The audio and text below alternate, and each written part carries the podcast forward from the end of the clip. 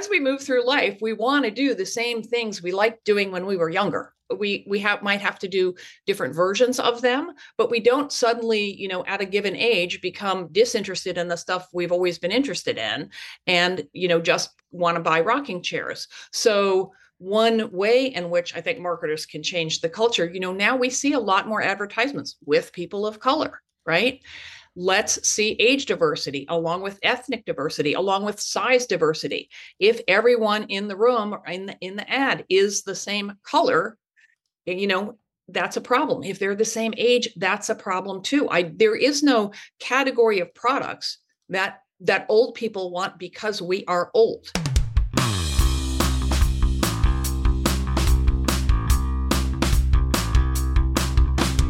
Welcome to Longevity Gains, the show that reveals the near limitless opportunities for digital marketers and entrepreneurs in the longevity economy. We're talking about the people aged 50 and over who already account for more than half of consumer spending in the US and 83% of household wealth, which will only increase in the years to come. It's the $22 trillion opportunity you can't afford to ignore. Hey there, everyone, and welcome to another episode of Longevity Gains. I am your host, Brian Clark. And if you're wondering why more and more marketers, entrepreneurs, and small businesses are focusing on consumers over the age of 50, you'll want to get up to speed fast with our free ebook, which is called Longevity Economy Fundamentals. You can pick that up for free by subscribing to our newsletter at longevitygains.com. All right. So, in a previous episode of the show, Jared and I discussed kind of the blurred lines between marketing and advocacy when you're dealing with a group of people that has been kind of historically ignored and marginalized by not only businesses and advertisers, but by society at large. And, and we're talking about ageism here. So I thought it would be interesting and instructive to talk to one of the leading anti aging activists out there to get a perspective that both complements and often expands upon what we're trying to do as marketers and entrepreneurs. Now, uh, ultimately, our roles may diverge uh, because there is a difference between activism and marketing, obviously. But uh, I think you'll find this instructive. And that's specifically why I reached out to Ashton Applewhite to come on the podcast and talk to us about her work.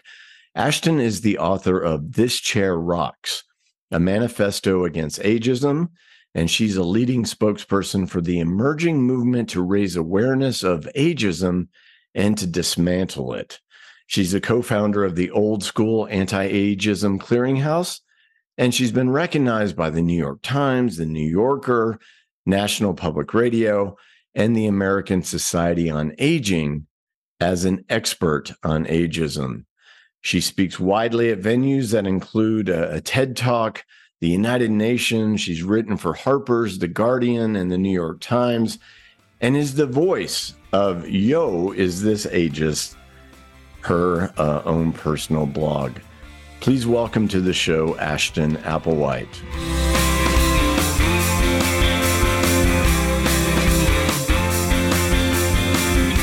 Ashton, thank you so much for joining us today. Um, very much a fan of your work, uh, your book, This Chair Rocks, a manifesto against aging. Uh, I have to tell you, I've read um, Ageism. I'm sorry. Yeah, oh my I, gosh. I, I still okay. do that. People do Jared, it all the time. But no, Jared, we got to start over. That was a crucial mistake right at the beginning. So that's the cold I, open, right? Yeah, that's the cold open. Cold open. All right. The blooper reel right there. Okay, we're starting over. That was stupid. Okay. It's not stupid. It's really easy to do, and I do it.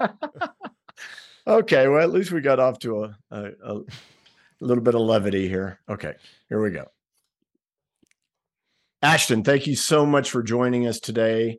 Uh, your book, Uh, this Chair Rocks, a manifesto against ageism, is one of my favorite in the space. I've read everything out there, and it's all fascinating to me because we have, there's just so much that's wrong, misconceptions, stereotypes that that just kind of blows your mind how casually ageist our society is.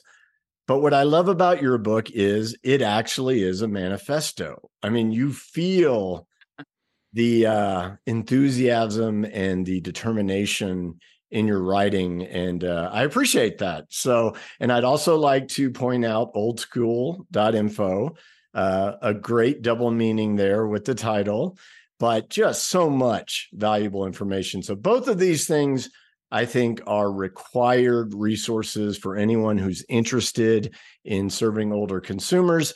So we're going to make sure and link those things up in the show notes but I just wanted to point out uh, this is why I was so excited to have you on the show. So thank you and welcome. Thank you. What a lovely, generous introduction, and also fun to read. Yeah, yeah. No, I mean it. People hear manifesto and they think, oh, it's going to be just like solid fiber, and there's a lot of fiber, but it's not a tome. All the substances there that you'll read in in other books that we've mentioned, but uh, you kind of breeze right through it because uh, rather than preachy, it's more a call to arms. And I, I hope that's a fair assessment. Thank you. I got a really good piece of advice before I wrote it. She, a friend said, don't use the word should.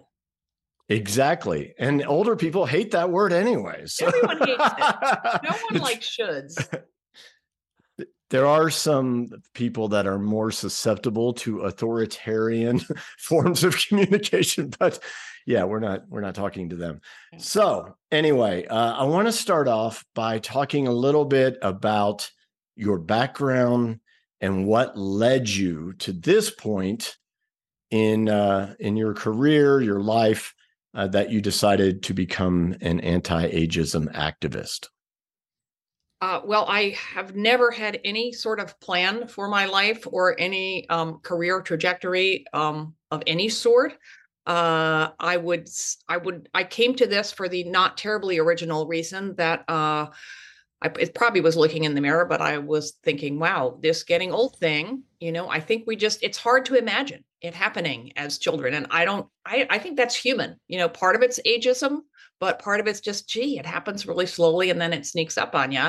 And I realized how apprehensive I was. And being a nerdy person, I started interviewing people over 80 who work was my original scope and learning about longevity. And I realized in a matter of months, if not weeks, how much of what I thought uh, I knew about late life or what it was going to be like to be really old was way off base or flat out wrong. And I had a blog. I thought it was very modern because I had a blog and it had a, a word cloud, you know, those diagrams, the, the most used words are the biggest or boldest.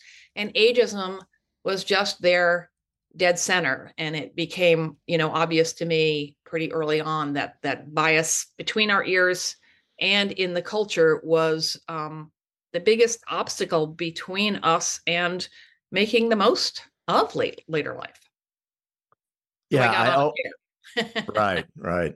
I always like to hear everyone's origin story because i mean we all have that in common to varying degrees uh, you know, for example, I'm 56 and um, I may write it off to a lack of maturity or just constant immaturity, but I don't feel like I perhaps thought I would at 56. I feel great, you know. Um, my 40s weren't great, like a lot of people, even though it was my most successful period in my career. And I'm like, oh my gosh, you know, if if I'm not happy now, what do I have to look forward to? And that's when I got introduced to the U shape happiness curve, which you mentioned in your book. And and that was really what brought me in. I read the longevity economy in the fall of 2018. Uh, I started our project further, which speaks to people at midlife, primarily Gen Xers who have their own kind of unique transition going on into uh, the second half so, yeah, it, it's really interesting. But the common theme with everyone is, well, I don't feel old. you know, yeah, what does old feel like? Exactly. But we have these conceptions and mo- misconceptions largely. I mean, one of the many things that amazes me and i'm always it's just like i'm always learning new things it's the biggest field imaginable aging connects to every field of study every aspect of being human so if you had told me 15 years ago i'd be fascinated by aging i would have said ew why do i want to think about something sad and depressing and it's just the obvious but is that that curve that shows that people are happiest at the beginnings and the ends of their lives persists even in a deeply ageist culture that tells you in midlife when things for most people are toughest, it's all going to suck even worse. Right. Right. Exactly. And it, but we find that 65 to 79 may be the best years of your entire life. And that's cool, but it's also cool that it starts feeling better after 50. Your values shift a bit. You focus more on what you want instead of what you should as uh, as we've already mentioned. Let me ask you about this because one of the big things for me as a, a writer and entrepreneur has been a focus on language in a way uh, surrounding uh, this field that I hadn't really considered how much of it is just kind of casually ageist in itself.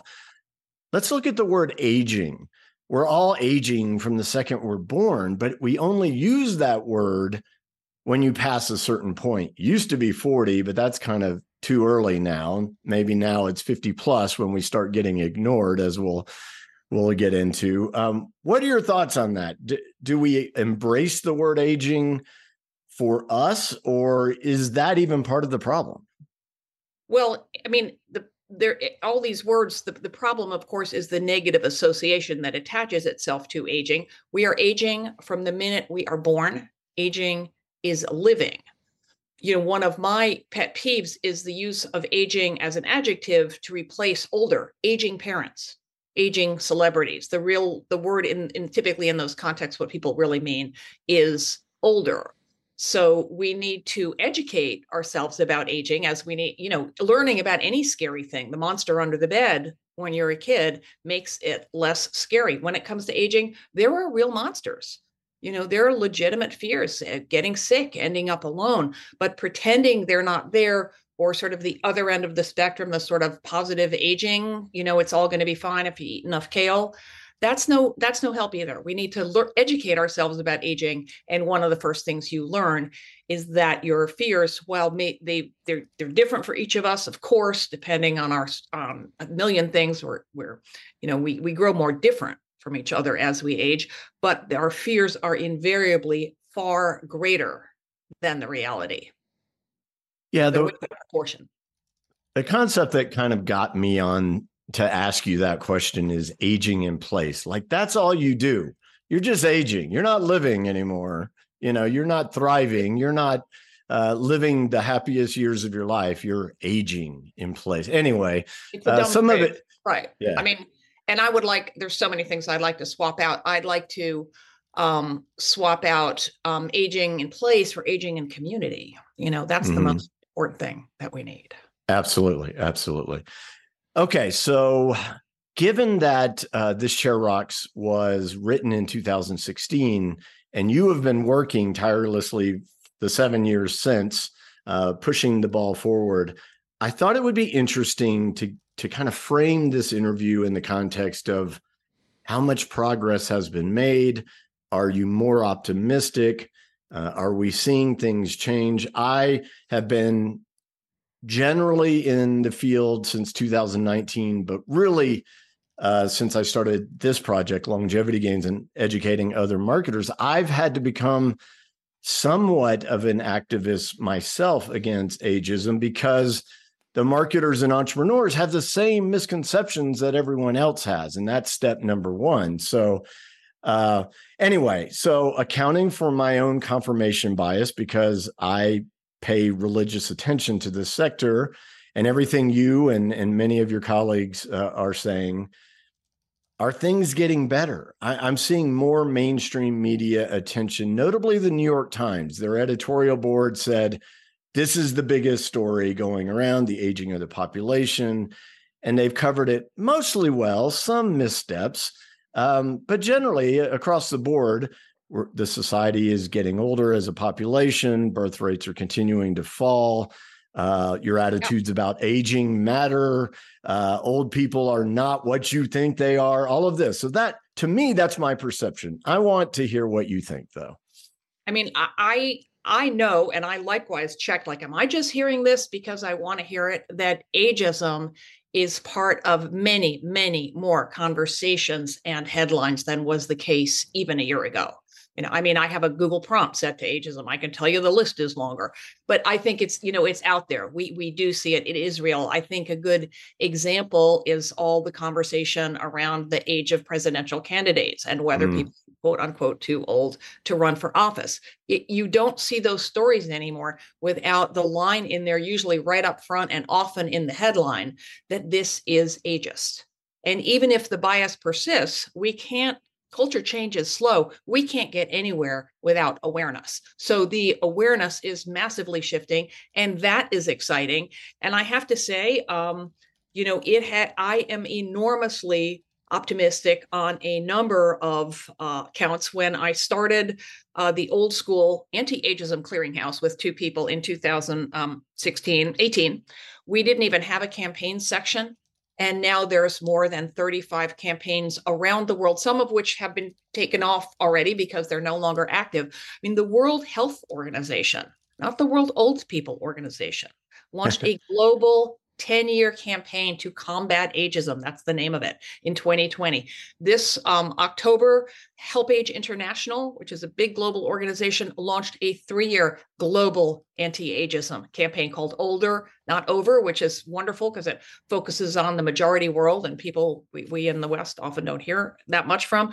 Um, the United Kingdom is launching a national uh, anti-ageism campaign uh, with billboards and bus shelters and the whole thing in early 2024. Um, uh, Ageism Awareness Day started in Australia three years ago. This year, it had the backing of the American Society on Aging and was picked up, you know, not all over the place. I'm not delusional, but there's real momentum. I have concrete evidence of that. And these things are you know geometric. They they do reach tipping points. So i think i'm extremely excited about where we've gotten and where we're going. It's yeah that's exceptional and I, am glad to hear that you are so optimistic and i mean i'm a pragmatist. I am you know this is a long game. Don't think i don't know that. Yeah absolutely. I think so as well and we'll kind of get into that because uh, it's taking longer for some people who should be incredibly interested uh, to to get going. Those shoulds. shoulds. Um, your book touches on uh, the work of Becca Levy about uh, how positive attitudes about aging literally extend your life and positively impacts your health span.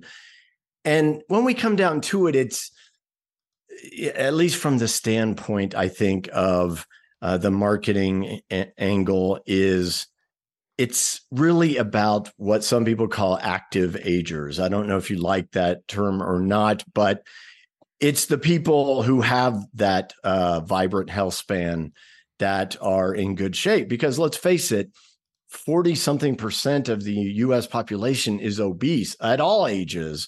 So not everyone not takes care of themselves. not age dependent, right? A lot of what not. we think of as diseases of old age are often conditions. I mean, there there are some Parkinson's, Alzheimer's, but most of the comorbidities, is the you know ten dollar word of the you know series of health issues that affect us in greater numbers in older people, are conditions that you know we sowed the seeds for in either genetically when we were born or you know early in life. So.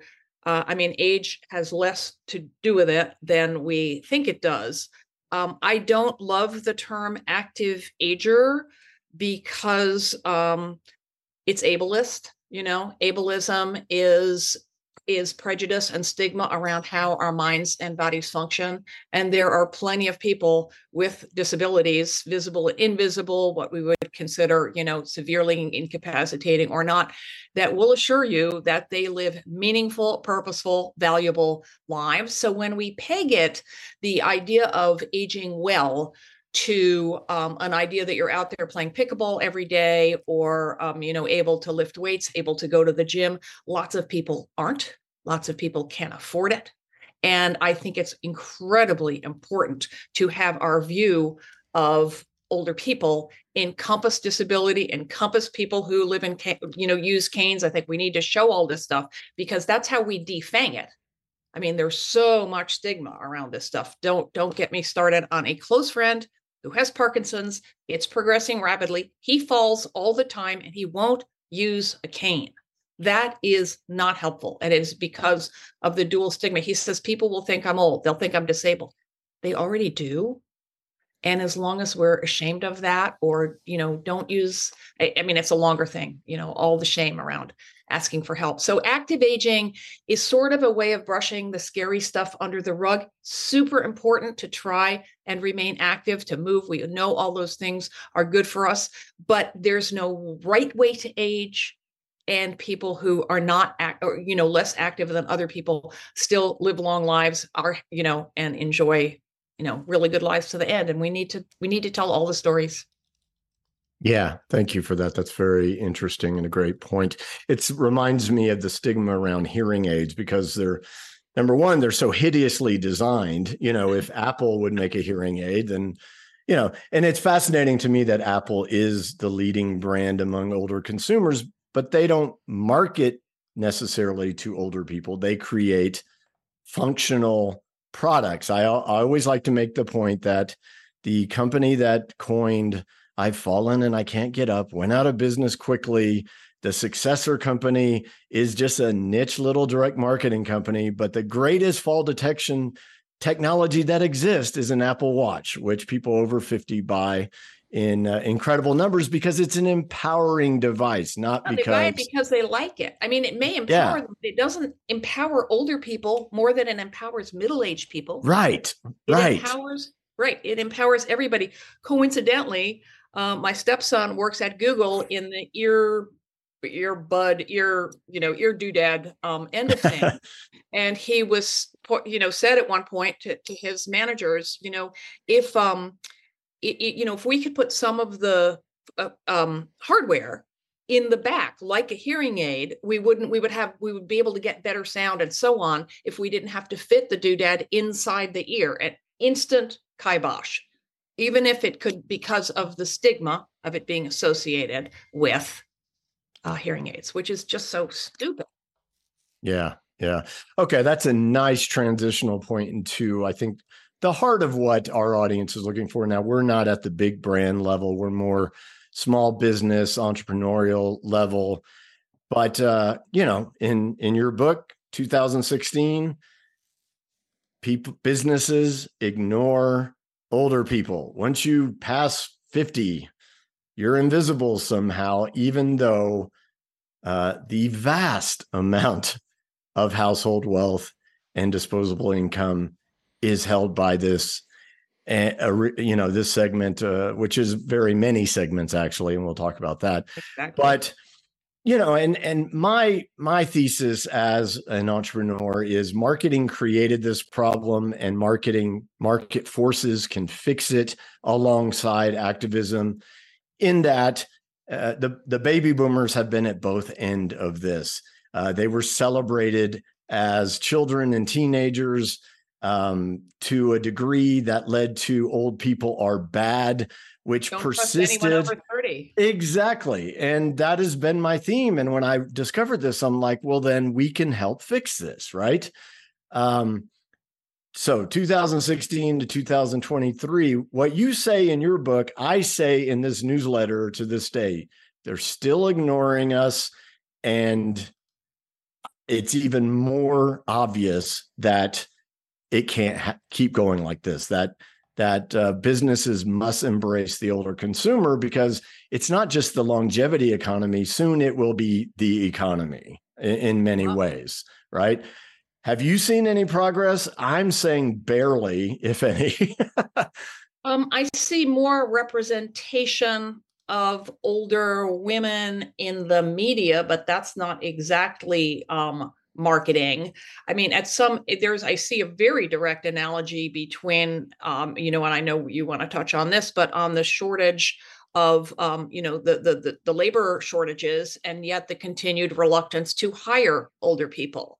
So i think um, you know I don't think I think um, marketing and advertising has an important role to play here, especially by representing older people. I mean, most most uh, you know when as we move through life, we want to do the same things we liked doing when we were younger. We we can't we we have might have to do different versions of them but we don't suddenly you know at a given age become disinterested in the stuff we've always been interested in and you know just want to buy rocking chairs. So one way in which i think marketers can change the culture you know now we see a lot more advertisements with people of color right?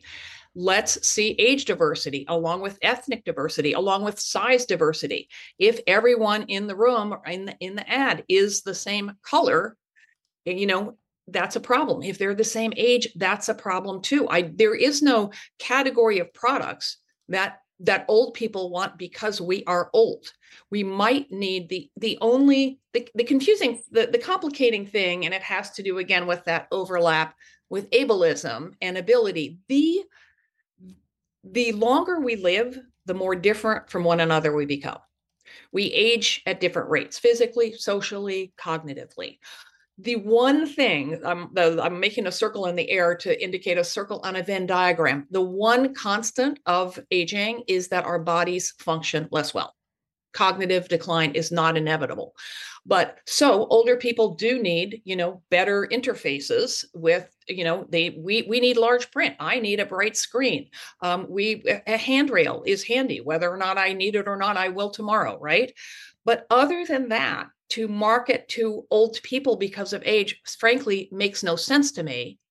And um, i'm curious about your th- throw that idea back in my face and see where see where we get yeah, it's uh there's a lot to unpack there yeah. as far yeah. as what needs to be done here. Um, the advertising industry, Madison Avenue, is notoriously ageist. Like if you're 30 oh, yeah. or 35, you're too old. The tech industry is similar. These two industries have to worst. change. Because, advertising and tech, I agree. Right. Without the input of older people, you can't effectively design or market to uh, older consumers. I, I empathy the is same with, it, the same of any group. Right, right. You need to. There's no way a 22 year old knows how to speak to you or even I. You know, it, it's just not. Empathy only goes so far. I mean, I'll even push back on that, Brian. Suppose you're fans of the same, you know, um, TV show. You have plenty to talk about. You may have a narrower range, but an age gap alone is not a reason to assume that you couldn't have stuff to say to each other. Oh no, absolutely. I agree with that. And and I wanted to say that entertainment has done a better job with representation and sadly it's because streaming doesn't rely on advertisers. So they're free to oh. make the Kominsky method or Frankie and uh, Jane Fonda's show. Grace and Frankie. Right? Grace and Frankie, right. Which is amazing. And I can't believe Jane Fonda's 85. She is amazing, you know. Um, so yes, so we we do have that representation, and I think it's it's helpful. Uh, you're seeing uh, another term I don't like, but grandfluencers on TikTok. You know, uh, I worry that younger people see this as a novelty, more, but you know, any kind of representation is inherently helps. good right it yeah. just is i mean even the, like the dopey you know golden bachelor there's a ton to not like about that show but showing older people as as interested in romance as sexually active is inherently good. So i think if if advertisers have a role to play by showing uh, older people shopping for things besides medicine and cruises and showing people of all ages buying you know mopeds or furniture or or games or laundry detergent or whatever the hell it is because we use that stuff lifelong. We don't stop doing most of the things we did when we were young just because we got older. Yep. I love that you brought up the Golden Bachelor because I despised the Bachelor in general, but I think the Golden Bachelor, you know, it's a good thing. You know, it, it's, it's still vapid, but it's way, way, way more good and bad. And they're not pretending that age, you know, that the age gaps don't exist. You know, that that the age of the they're not hiding it. Thank heavens. Exactly. So I want to ask you this, uh, just to kind of get your your thoughts. Um, I think there's always a tension between commercial interest and activism, um, even though they should, in my mind, be allies. But often you you get a, corporate uh, take on social justice, what have you, and it just rings hollow or or uh, insincere. Uh, on an earlier episode here, Jared and I talked about the a- Apple uh, video about their environmental initiatives and how they tackled the cynicism about corporate initi- initiatives like that. Uh, we, thought in a very smart way. Uh, in in this realm, uh, dealing with uh, older consumers, do you feel that marketing and activists are allies? Is there attention, and if so, what can be done to dissipate that? what would you say is the goal of marketers in this you know marketing to older what's what's their goal well for me on the consumer side of things my uh, uh from an from an educational standpoint i'm not a brand advertiser i'm a content marketer so uh, it's about telling people at midlife which research shows are the most open to changing their attitudes about aging that look it's not bad. It gets better. And there's all this stuff we get to do. And Generation X, uh, we can't afford to retire a lot of us. So why don't we change our attitude about that and say, I don't want to stop working. I want to stop what I'm doing now and do something else. Right. Yeah, so it's so- about adjusting attitudes is is my take. So I would say that, and I, you know, you can put on the marketer hat, and I'll put on the activist hat. I mean, that is 100% in sync with my goal, which is to change the way we think, feel, and act about aging from this passive sense of resignation and pessimism to a more nuanced and accurate view of it. Um, you don't make money being an activist, and people who um, whose job it is to make money, which is most people under capitalism, and the higher up the corporate ladder you go, the more I think important that becomes, tend to um, look down on people who don't um, make money or who don't prioritize making money. And everyone has to make, I don't mean to be preachy here, like I'm not, you know, I need to pay my rent and I like money as next much as the next person, but you have a sort of priority disconnect there. I mean, we you are not going to you the world is not going to sell lots of tons money lots of goods to older people without this culture change so y'all could donate you know all these people making all the money marketing donate to social justice causes like the old school clearinghouse you know help fund the people who are working towards the culture change without which you're not going to sell things. You are working, you, Brian, are working on that culture change piece of it, which, you know, and I love the way you frame that. So, in that sense, we are very distinct allies and we can agree, you know, may, maybe the blah blah corporation wants to do it to sell more widgets. And maybe I want to do it to build solidarity across other social justice causes, but that doesn't matter in the abstract. We are working to change the culture for reasons of health, for reasons of a better world you know i mean i won't i'll get i won't get on my you know sparkle pony unicorn here but a better world to grow old in is a better world for everybody. Absolutely agree with that. And one more point that most marketing you know it's it's hard to monetize satisfaction so you know capitalism always needs new markets. When natural transitions in our bodies are pathologized, we can be sold remedies remedies in quotes to cure them or fix them. Um, when if wrinkles are the worst problem in the world, then we see what happens with the multi-billion dollar uh, anti-aging piece of the skincare industry. So there are a lot of marketers out there who are making problems out of aging so that they can profit off our discontent and that is um, ethically uh, very deeply problematic. Oh yeah, we talk about this all the time. Inadequacy marketing uh, was in vogue in the 20th century, became not the way things are done, except with older people who respond to negative Im- messages the yeah. least. Like we tune that up. the older well, you also, get. We're, you know, older people are often the most ageist of all because we have a lifetime true of absorbing these messages and most of us have never thought to question them you know with every other group you know if it's the goth kids in the cafeteria well they're up against the you know bland sea of you know prepsters with aging, because everyone is aging, there's no out group or other group to identify with or reject other than our own, own future older selves. And that's a very complicated piece of reckoning. Yeah. The the most weirdly fascinating aspect is subjective age, where we say, oh, those people my age are old, but I'm not, right? Yeah. And that's Good luck just with that. exactly.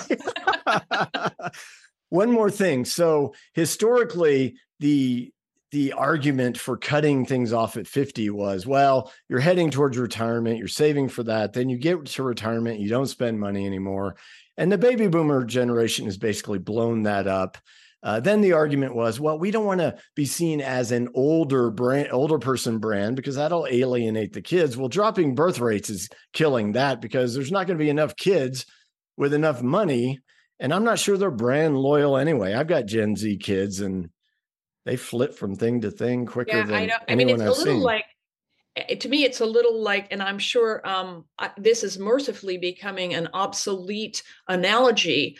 But when you had kids, you could, you know, dress your your daughter in her brother's hand-me-downs, but you couldn't put the brother in the, you know, the dress or skirt. That is all changing, but it's like the the the, conventional wisdom is, you know, that that older people will buy stuff that's marketed to younger people, but God forbid younger people go near anything that has, um, you know, age cooties. Uh, I'm not so convinced that you know that that I mean, a classic example is is women's clothing. You know, women women make most household purchasing decisions. We spend more on clothes and stuff, but man, and women don't want to shop in a place that makes us look look old or where the clothes are frumpy because um, of our own internalized ageism, and also because I don't want to wear you know one size fits all muumuus right. right Yeah, so but but i don't think you need a shop for old people i think you need to shop for a certain kind of style with a size range and people of all ages can shop there Absolutely. Like when Warby Parker, which is considered a millennial brand, added progressive lenses, just a product uh, you know, addition, their representation with older consumers went way up because guess what? Older people like hip glasses too. yeah They just need a different kind of glasses. and what's going to happen i think with uh, hearing aids is what happened with glasses you know glasses were originally of course for people who actually couldn't see and then they became a style accessory and i think once everyone is wearing big purple doodads in their ears no one will know of course whether they're to help you you know hear what the person is saying across the room or so you can you know blast music in your ears. Yeah, these uh, things I have in my ears right now have hearing aid technology in them. It's just not activated yet. So it'll be interesting to see what Apple does and Google with your son's work. Um, okay, let's shift uh, to another big topic in your book, and that's the world of work. And that's one we talk about a lot as well, um, which is especially important to me on both sides, further and longevity gains, which is uh, unretirement shows that baby boomers are like, I've got money to retire, but it's not all it's cracked up to be. I want to be, I want to have meaning. I want to have purpose. I want connection with other people. I don't want to just sit around and join the movement to end ageism i can deliver it all for you absolutely. You Yes. already- Yes. But one thing that has changed since you wrote your book is, and you, you touched on it a minute ago, and that's the perpetual labor shortage. All of a sudden, and employers are still hesitant, but they're being forced in a corner because without a lot more immigration, you're not going to correct the birth rate thing for generations. Um, so it's got to be older people, right? So you've got baby boomers coming back to work after the pandemic. You've got Gen Xers, some of whom don't want to quit working, and others who can't really because the 401k kind of did us in.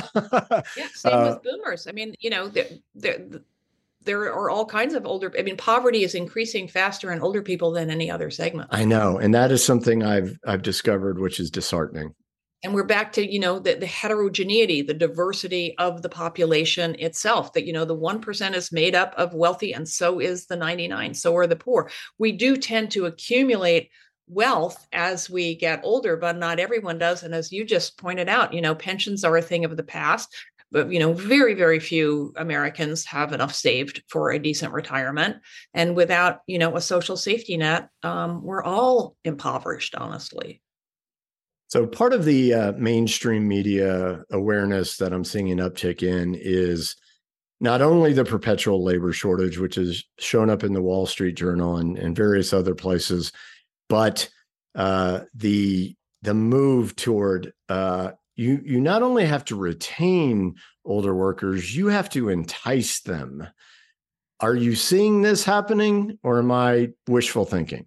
I, I, I don't know. You know, I can't say I have I have tracked that. Um, so I so this is a guess.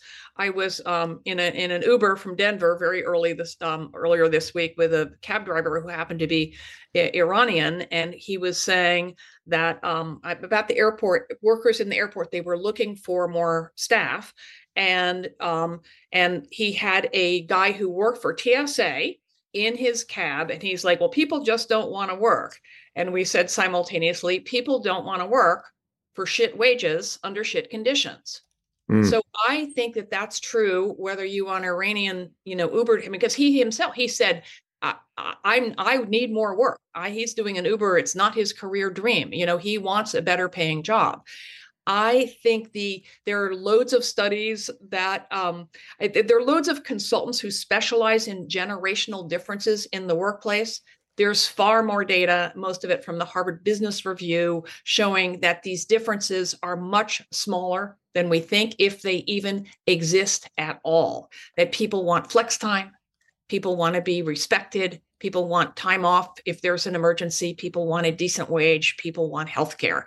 That's true at any age except when you're when you're 65, finally single payer health care kicks in. That difference would be eliminated if we had a decent single payer health care system. So again, I don't see this about age. I think workers everywhere are wanting, and we see it with sort of the union action lately, you know, demanding um, work work uh, payment and, and work workplace circumstances that they deserve, no matter how old they are, no matter Absolutely. how long. Absolutely. Yeah, and it's um, that's a good point, you know, and I, I, think the pandemic brought this to a head where people just finally said it, eh, the the the the move to try to get people back to the office is the most comical thing I think uh-huh. I've ever seen. You have no leverage you know, because you can't find enough people. And yet you're trying to alienate the people who do work for you. And they're saying, no, I'm not going to do that. I mean, uh, one other point about the workplace situation is that there are also periodic studies that show um, that, um, that a lot of the barriers for older people are in hiring. So, you know, in that sense, uh, you know, whether there's law saying it's illegal or not, well, you got to get the job before you can be discriminated against on the job. And people saying, oh, my older workers are just terrific. They're super loyal, blah, blah, blah, still don't want to hire them. So, HR are huge gatekeepers here. And it is not easy to overcome internalized bias. I often think of an experiment performed by an orchestra in Europe. I don't know if you heard this experience experiment, but they were all old white guys, shocker. And they maybe not old, um, but they were predominantly white and male. And they wanted to change that. And they started holding auditions behind a curtain and then they added a carpet so you couldn't tell what kind of shoes people were wearing or how much they weighed. And then it diversified. But it is really hard, even when they were working to hire people who were different from them with the best of intentions. It still required that literal curtain to help people override these biases, these powerful biases that click into place unconsciously. So, what kinds of experiments? I mean, we we we know how to do this stuff what kind of regimens, experiments, rewards, protocols could we put in place to overcome those barriers in hiring? Yeah, the research is out there. And again, it knocks down another crazy misconception, but older workers are more loyal, they're more reliable, they're more productive.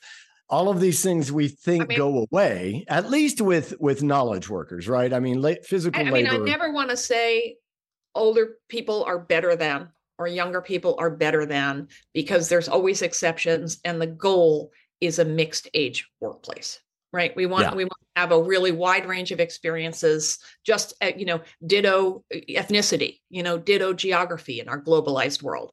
So what we don't want to you know we want we want an age equitable age blind workforce that looks at what you can do and what you want to do rather than how old you happen to be or what color you are who you sleep with yeah, you're right. And the goal is an intergenerational workforce and society. I just get a little worked up advocating for my team at this point because of all the, you know, when you have an ism that's against you as a white heterosexual male, this is the first time Welcome I've to our world. Exactly. Right. So, no uh, and, and, and that's what it, it kills me unless you're unlucky, you're going to join us, right? Listen, I really, I'm glad you said that because it is ageism is the first form of bias many white men encounter. And it is, you know, it, it is awful to be discriminated against on the basis of something you can't change about yourself. And because I am a, you know, an activist and I, you know, live in sort of, I, you know, an aspirational world, in my dreams that sense of oh shit so this is what it's like for my wife you know my black friend the the the people who moved here from india down the street whoever it is someone who is different from you they enjoy less privilege than you as a white man. And i take heart in what you're saying that if you have the courage because it's not fun to go oh now I see what people are talking about and let that open a window of, of empathy. Um, I see enormous power. You know, we need the movement, the face of the movement is very white, it's very female. And we need, obviously, everyone ages, and the movement and it has to represent us all. And white men have a really, really, really important role to play here. Absolutely. Absolutely. Okay, let's let's close with um, the science fiction aspect of this whole thing, uh, and you did again touch on it in your book, and you had such a pragmatic take on everything about uh, what we're calling age reversal, uh, medical age reversal, life extension, extension technology, the billions of dollars being poured into longevity, life. Ex- so I always make a distinction between the longevity economy, which is when older people buy more of everything because they're more active for longer as consumers, and then the longevity industry, which is live to 100, take these pills. And then the more ambitious thing when we reverse your age at the cellular level. Now, I call it science fiction because that's what it sounds like and uh, but you acknowledged it you know back then because you saw what was happening uh, seven years ago in in the field. But this year things have have taken a step forward. David sinclair's team worked for 13 years on cellular age reversal and they published a paper that said yes this is possible. We're going to human trials. We don't see any reason why this won't work in humans. That's mind blowing i'm not telling people uh, to count those chickens before they hatch because nothing about what we're talking about de- depends on this type of stuff happening. But it's the wild card in my mind, and it's fascinating. So, updated take seven years later about this stuff, given recent developments. Yeah. Uh, I mean, we don't I don't know that research. I'm curious about what physical system it works on. Uh, you know, there's often there are these tests where you can say, well, you have the lung function of a 18 year old, or you know, the pancreas of a 22 year old. Well, guess what? All those super young organs are hanging out in your 70 year old body, and well, let me, yeah, let a- me let me sum it up just real quick, okay. um, because it, that's what's remarkable about it. It's not it's not isolated, it's whole body. So basically, all the research is done on mice, like, like a lot of things. People don't realize at a cellular level, at least in this context, there's not that much difference between a mouse and a human, at, you know, with respect to this particular thing. So they were able to literally age a mouse forward so that a young mouse became visibly older and then they did it the other direction as well. Uh, there was an initial hiccup, as you might expect, with cancerous mutation, they already fixed that part and that's why they think they can go to human Listen, trials. So that's crazy. we, we are woefully ignorant about the basic biology of aging because of ageism. It's not sexy and it's not funded and that is nuts so everything that these um, you know enterprises are learning about how we age is fantastic we need to know more of that especially as everyone um, uh, you know, as, as population aging is a permanent global demographic trend. There's more older people than there ever were, and we're going to keep growing in numbers and percentage to the, the population. Uh, so, but wouldn't it be nice to have um, some of those billions go to hopefully curing or addressing um, macular degeneration, arthritis, a lot of people working on Alzheimer's. That's more complicated for reasons I'm happy to go into. But a lot of what goes by longevity science is actually immortality science. These are guys who think they are going to live forever. And I, you know, immortality, eternal life does not end well. We know that from myth, myth and, you know, and and fable and the fact that uh, you know, it is the fact that that life has an end that gives it meaning. I mean, that's a philosophical argument. I don't expect to persuade Peter Thiel, you know, that that I'm right and he's wrong. But the sheer hubris, well, leave aside the scientific and medical hubris, the sheer hubris of the fact that it's a better planet if like really, really, really white wealthy men never never leave it. Um, that's not my idea of a better planet. And the the gains of this research this is an obvious point and i know it's occurred to you 10,000 times but these gains will not be evenly distributed they're not going to help you know farmers in zimbabwe live longer they're going to help a global elite live longer if they even work i think it's philosophically misguided and even if a, a portion of the elite gets to live longer i don't want to live long I don't want to live at all in a world that treats me as a second class citizen because I'm older. Or you posited in the program notes if there's all these older people, will that mean that younger people are disrespected? I don't want that world either. For the younger people that I know and love, we want a world in which age is recognized, it's not hidden, it's not a source of shame, it's not a source of pride, an age neutral world, right? Where we're not aspiring to be older or younger than we are. We are the age we are, and it shouldn't be an obstacle to opportunity and visibility, whether you're 18 or 118. Absolutely. I love it. And uh, I'm with you. I don't want to live forever, especially with a guy like Peter Thiel. Um, Thank you for that. But yeah, e- even even on some days in the in the world, I'm like, yeah, you know, it wouldn't be so bad if uh, I just weren't here. But not, not not in a bad way. Don't worry. Um, but what I am concerned with, uh, and we'll come full circle here, is while I'm here, I don't care how many years I live. I'm not particularly afraid of death, but if I can be vibrant and have a health span where I can do what I want to do, uh, willing that that perhaps I don't, uh, you know, have a disability. I feel like I'm the type of person that if I ended up in a wheelchair, I would make the best of that and do you, all exactly. of that. Right? You are never going to not be a curious, vibrant person. Your essence does not change as you age. We don't. We become sort of, for better and worse, sort of distilled or reduced like a sauce versions of ourselves.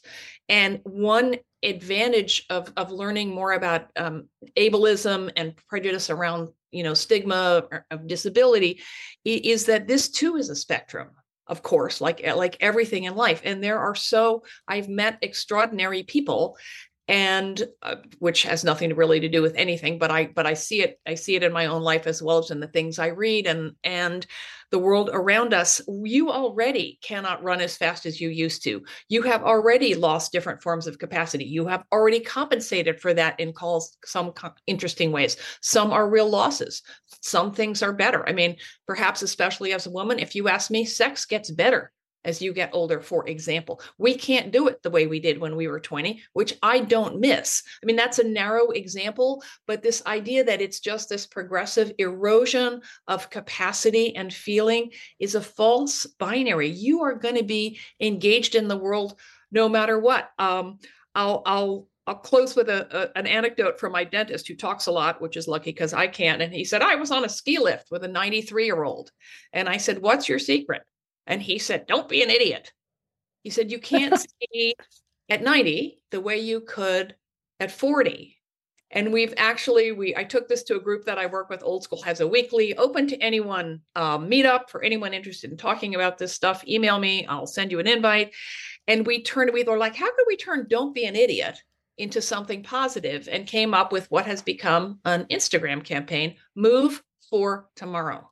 If you keep moving, whether it's your fingers, whether it's your ideas, whether it's your feet, you are going to keep moving to the end. It might be in a wheelchair. It's going to be more slowly, but you're going to be in motion and you're going to be engaged in the world. Perfect closing statement. Uh, I love it. Ashton, thank you so much for your time. Like I said, we're going to put links in the show notes.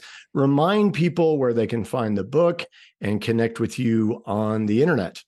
Thank you. I always, when people say I would try to find you, I'm like, how hard did you try? Since um, unnamed. Actually, I think there's there's not there's another one on uh, on Facebook now, but I'm really easy to find. Uh, my website is thischairrocks.com. Uh, I'm at this chair rocks on um, on Instagram uh, and Twitter slash X. Although I'm trying to beat the sunk uh, cost fallacy and wean myself off it. Uh, I have a blog called Yo Is This Ageist, where you can send in stuff you've seen. Um, and there's tons of just tons of stuff for free on my website. And the old school anti ageism clearinghouse, oldschool.info, has hundreds of uh, infographics, podcasts, videos, anything. If you want to learn more about ageism, tons of stuff that's workforce related, tons of stuff that's language related. It's searchable by topic, and everything is free except the books. Uh, and tell people what your LinkedIn is because that's where I've oh, been oh, yeah. following I, you. I think it's just Ashton Applewhite. I think I should okay. Yeah, I mean, awesome. yeah. Search for my we, name. You will find we me. will link that up as well. I uh, follow Ashton for many, many months now on uh, LinkedIn, and she's just always a wealth of knowledge. So, again, thank you for your time and your wisdom. And I wish you the best of luck as you continue your mission forward. And I to you. Thanks for being part of it.